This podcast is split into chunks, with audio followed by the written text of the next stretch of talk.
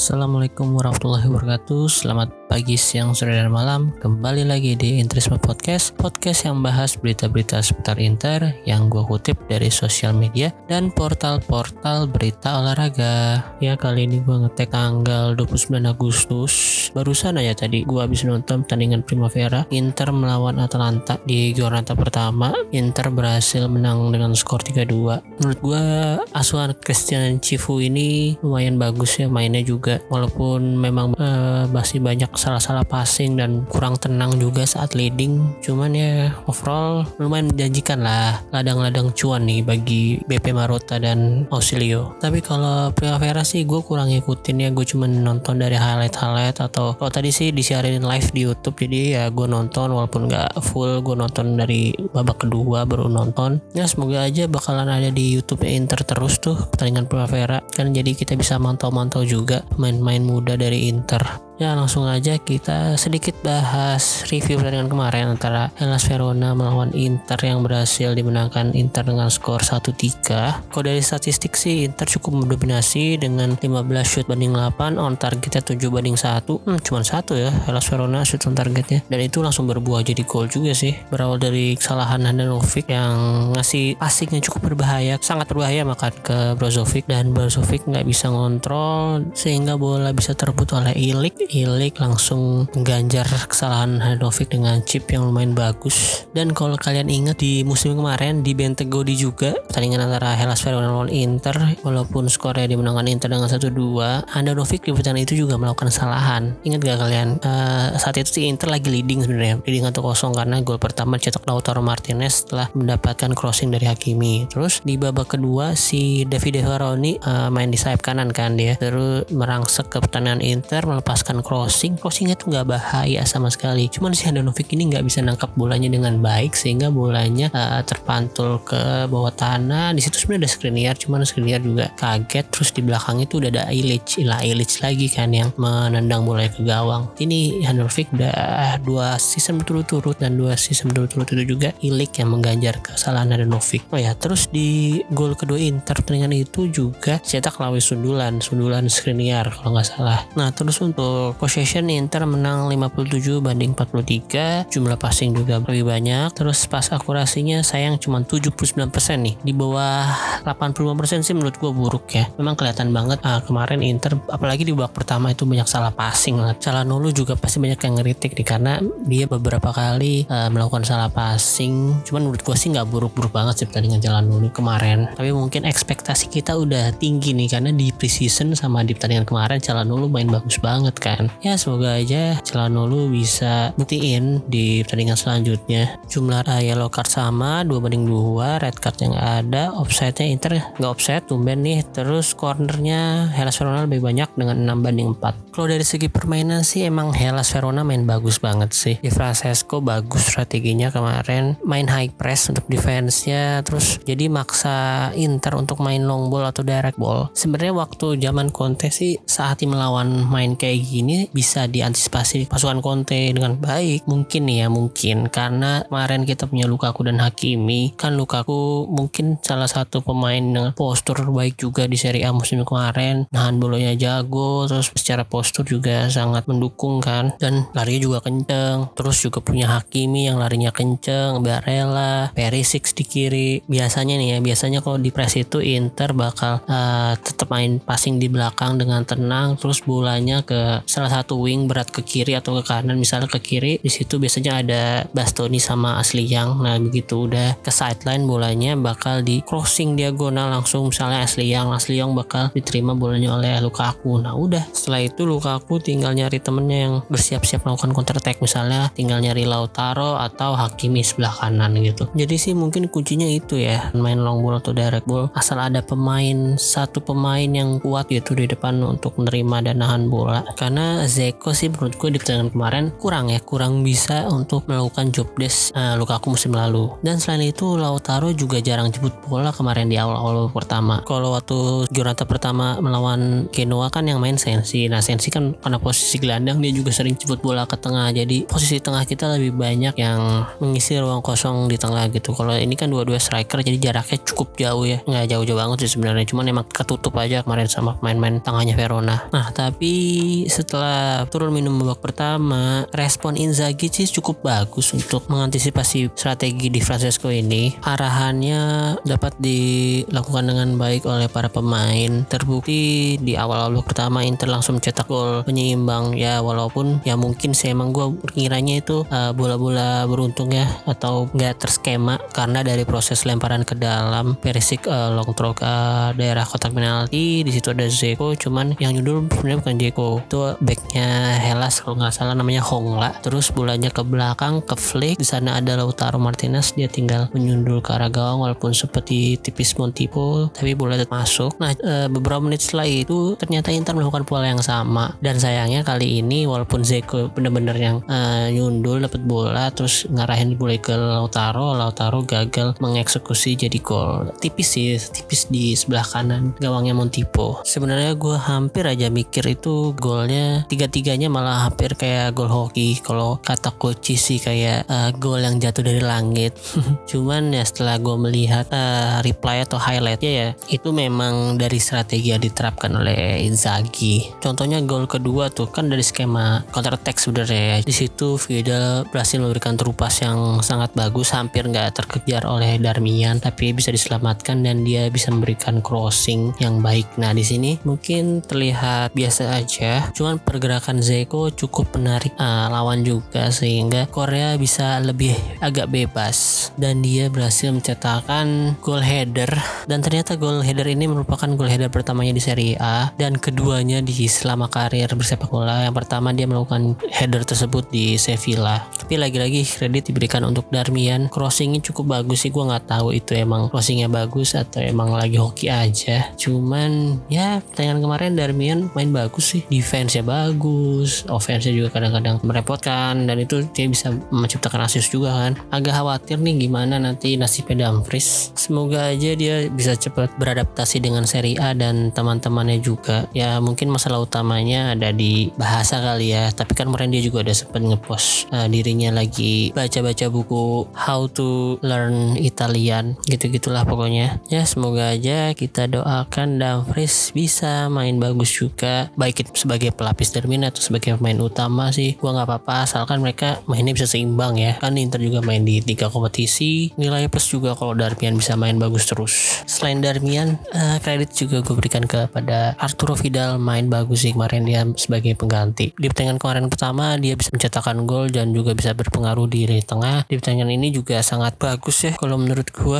dia main passionate banget gitu. Dia hustle duel-duelnya sering dimenangkan walaupun uh, rawan pelanggaran juga sih terus kalau megang bola juga safe banget passing-passingnya safe. Ya mungkin dia membuktikan omongannya kalau dia bakalan main lebih bagus dari musim kemarin. Ya kita dukung aja lah pokoknya. Coba aja Raja Nainggolan mau komitmen kayak si Widal ini. Harusnya sih dia bisa dipertahanin uh, juga tuh si Nainggolan. Karena menurut gue sih secara karakteristik mirip-mirip ya tapi uh, untuk tendangannya lebih ngeri Nainggolan menurut gue terus untuk gol terakhir lagi-lagi dicetak oleh Hokkien Korea gol keduanya di debut bersama Inter. Kali ini defense Inter berjalan dengan baik pressing di daerah lawan Be kayak Vecino yang berhasil ngebut bola terus uh, dioper ke Barella. Barella terus ngasih passing dari celah yang sedikit atau celah yang sempit ke Joaquin Korea dia kontrol bola sedikit terus melakukan tendangan kaki kiri dari luar kotak penalti. Bolanya meluncur ke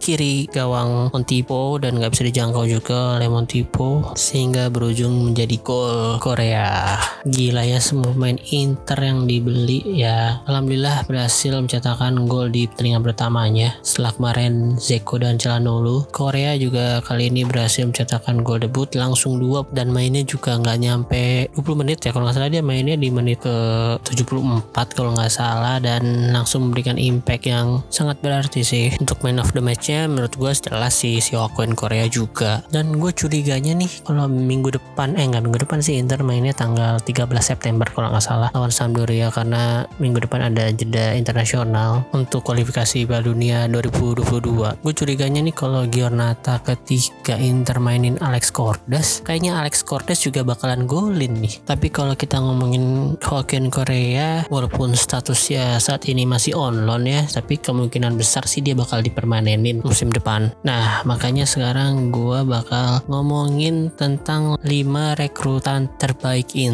yang dibeli dari Lazio. Tapi sebelumnya disclaimer dulu nih di list ini gue ngomongin pemain-pemain yang dibeli Inter dari Lazio dari tahun 90-an doang nih. Kalau 90 ke bawah gue kurang tahu dan karena gue emang hidup di tahun 90 atau 2000-an nih mulai-mulai ngefans sama Internya. Jadi untuk pemain yang dibeli Inter tahun 90-an ke bawah mungkin ada yang bagus dan sukses juga di Inter tapi nggak ada nggak masuk di list gue kali ini oke langsung aja di nomor 5 nih. Gue ngurutin dari 5 sampai 1 yang paling baik. Nomor 5 ada Abah Thomas Orochi. Canda ya nggak dong. Dia cuma main 15 kali cetak 3 gol kalau nggak salah. Masa bisa masuk di sini? Nggak dong di nomor 5 kita punya Christian Vieri.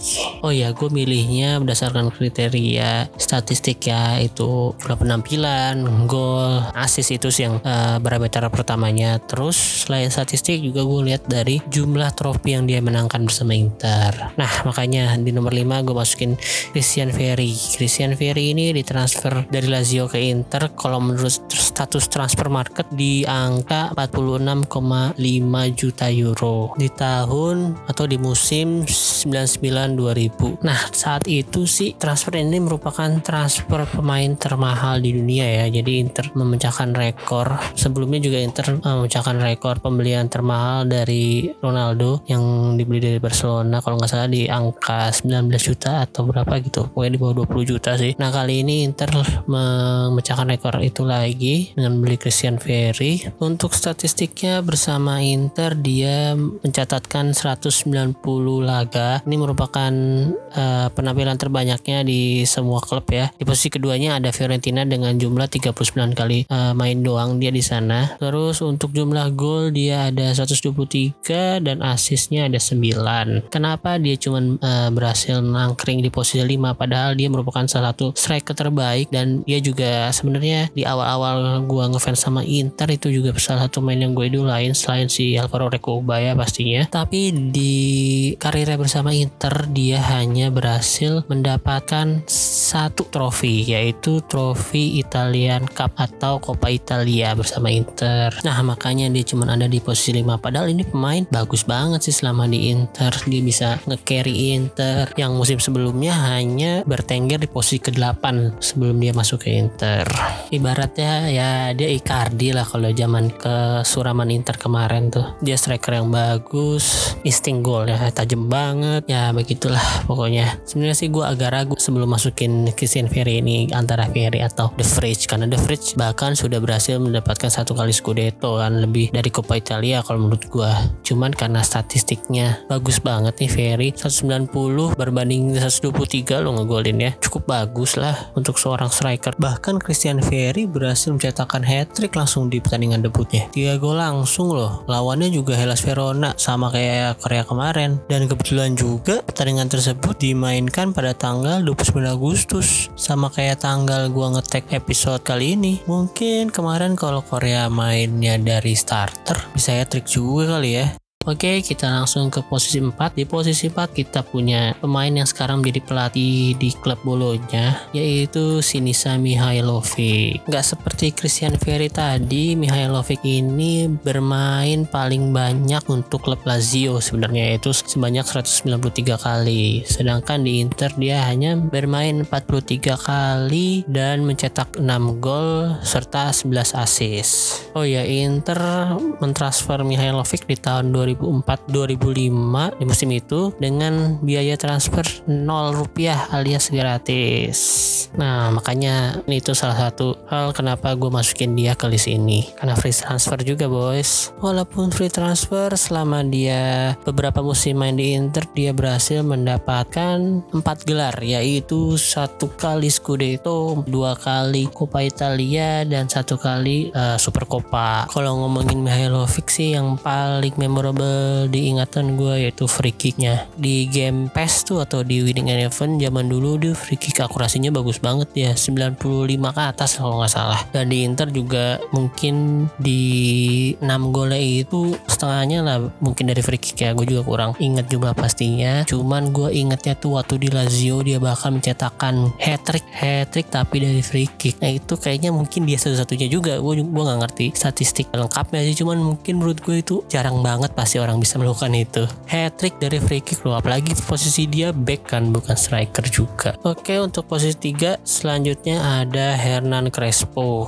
Nah Hernan Crespo ini dibeli Inter di musim 2002-2003 dari Lazio dengan nilai transfer 40 juta euro kalau menurut transfer market. Nah seperti Mihailovic lagi tadi uh, kalau si Hernan Crespo ini lebih banyak bermain untuk Parma sebenarnya dengan jumlah 201 kali bermain. Kalau di Dia bermain sebanyak 116 kali berhasil mencetakkan 45 gol dan 8 assist untuk Inter di seluruh pertandingan. Nah sebenarnya sih di musim pertamanya dia ditransfer dari Inter kurang bagus ya. Statistiknya dia main cuma 18 kali dan mencetakkan hanya 7 gol. Nah makanya di musim selanjutnya dia dijual ke Chelsea dengan harga 26 juta euro. Turun 14 juta ya harganya lumayan juga. Inter ruginya nih. Karena penampilan di Chelsea juga agak angin-anginan si Chelsea juga minjemin lagi si Crespo ke Italia yaitu ke AC Milan nih. Nah setelah semusim pinjemin ke AC Milan dia main lagi di Chelsea semusim. Kurang bagus lagi ternyata dia dipinjemin lagi ke Inter di tahun 2008 nah, setelah 2008 itu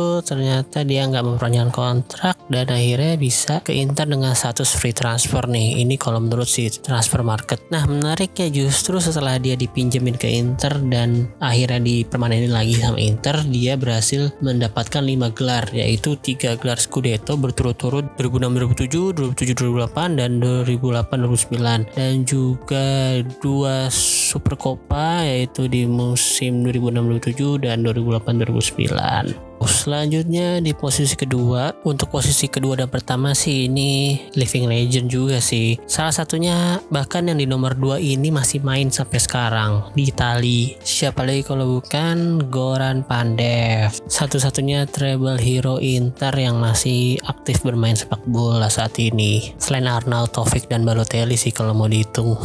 Goran Pandev ini ditransfer ke Inter di musim treble yaitu di musim 2009-2010 dari Lazio Lazio dengan status free transfer 0 rupiah lagi nih. Tapi sebenarnya si Goran Pandev ini kan udah pernah tahu semua kan dia itu pemain Primavera Inter dan terus selama di Inter tuh sebenarnya dia dipinjemin sana sini sering banget ke Spezia, ke Ancona, terakhir ke Lazio. Nah sebenarnya di Lazio, eh enggak deh di Lazio terus sebenarnya langsung dibeli. Lazio bayar 8 juta euro kalau menurut situs transfer market. Sedangkan di tahun 2010 kita beli lagi saat itu value valuenya sebenarnya 16 juta tapi Inter belinya dengan status free transfer. Dan itu di winter transfer lagi jadi setengah musim doang dia main di season treble itu.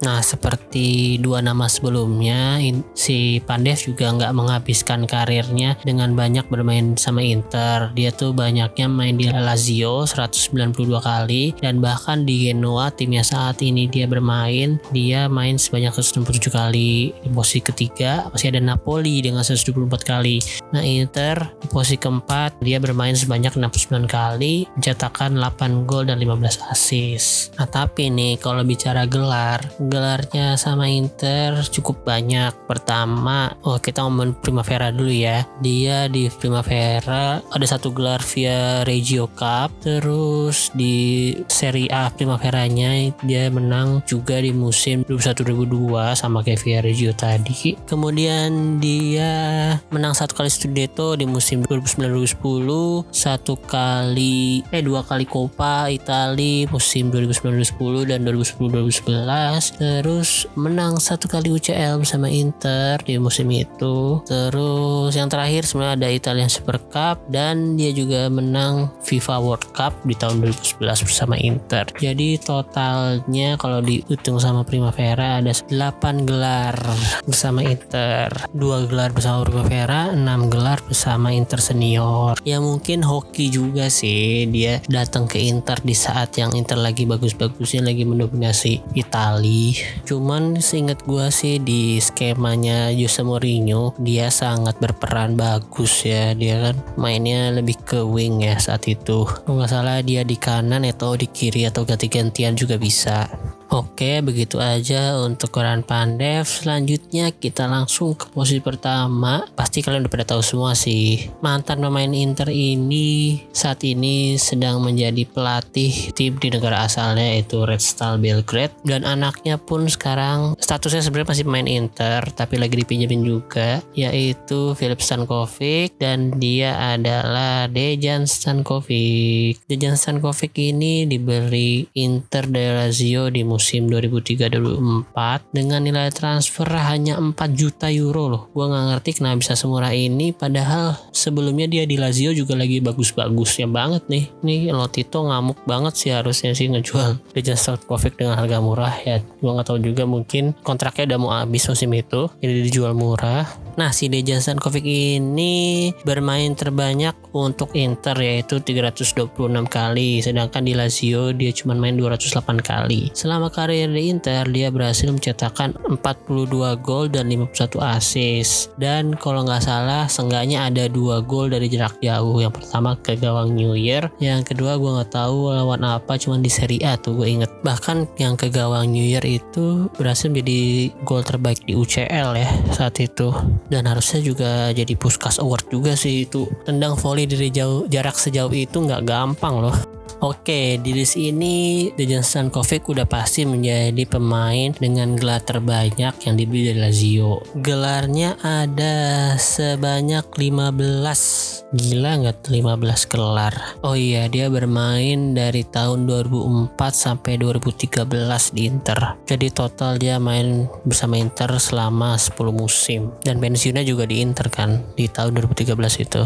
Oke, untuk gelarnya gue sebutin nih. 5 kali Scudetto bersama Inter Inter, empat kali Coppa Italia bersama Inter, empat kali Super Coppa bersama Inter, satu kali UCL, satu kali FIFA World Cup winner. Nah banyak banget kan. Kalau ngomongin Jason Kovic sih selain gol jarak jauhnya, mungkin bagi gua dia merupakan salah satu gelandang terbaik Inter. Dia cukup versatile, dia bisa main sebagai uh, defensive midfielder, central midfielder, bahkan attacking midfielder juga uh, dia kadang-kadang main di posisi itu. Jadi menurut gue cukup komplit lah. Cukup komplit lah dia passingnya bagus tendangannya bagus. Makanya di akhir-akhir eranya kan mungkin Inter udah masuki masa kelam ya waktu itu. Umurnya juga udah cukup tua terus uh, kalau nggak salah di musim terakhirnya dia cuma main tiga kali gue nggak tahu kenapa. Mungkin seinget gue dia cedera juga sih. Terus di musim 2011-2012 ya dia juga cuma main sebanyak 19 kali. Dan di dua musim tersebut dia nggak mencetakkan gol sama sekali sih. Ya mungkin gue cukup sedih juga uh, dia harus pensiun dengan statistik seperti itu Oke gitu aja untuk list gua di 5 pemain rekrutan terbaik Inter yang dibeli dari Lazio. Sekali lagi gua disclaimer pemain yang ada di list ini merupakan pemain yang dibeli dari Lazio di tahun 90-an sampai sekarang ya. Kalau ada 90-an ke bawah yang bagus yang gak masuk list ini mungkin kalian bisa komen di Instagram gua atau reply di Twitter. Karena jujur aja gue hidup di tahun 90-an jadi kalau ada suhu-suhu yang lebih senior nah, selama menjadi fans Inter mohon dikasih insight dan masukannya untuk list kali ini. Harapan gue sih Korea dan The Fridge bisa mengikuti jejak pendahulunya nih yang ditransfer dari Lazio kemudian bisa sukses mendapatkan banyak gelar di Inter. Syukur-syukur bisa kayak Stankovic dapat 15 gelar dan treble winner juga Dan untuk Inter dan Simone Inzaghi, semoga di kesempatan kali ini kan ada jeda internasional nih. Simone dan para staff bisa menemukan solusi yang baik kalau nanti ada tim yang menggunakan strategi yang sama kayak Verona kemarin, main high press, terus memaksa Inter melakukan long ball atau direct ball langsung ke depan. Oke, jadi segitu aja untuk episode kali ini. Kurang lebihnya gue mohon maaf apalagi kalau ada informasi yang kurang tepat terus tolong share podcast ini ke teman-teman kalian yang interisti. Follow juga akun sosial media kami di Interisme Podcast kalau di Instagram kalau di Twitter di Interisme Media. Kalian juga boleh ngasih masukan atau kritik juga gak apa-apa. Boleh melalui DM atau melalui kolom reply Sekali lagi terima kasih. Arrivederci, Forza Inter.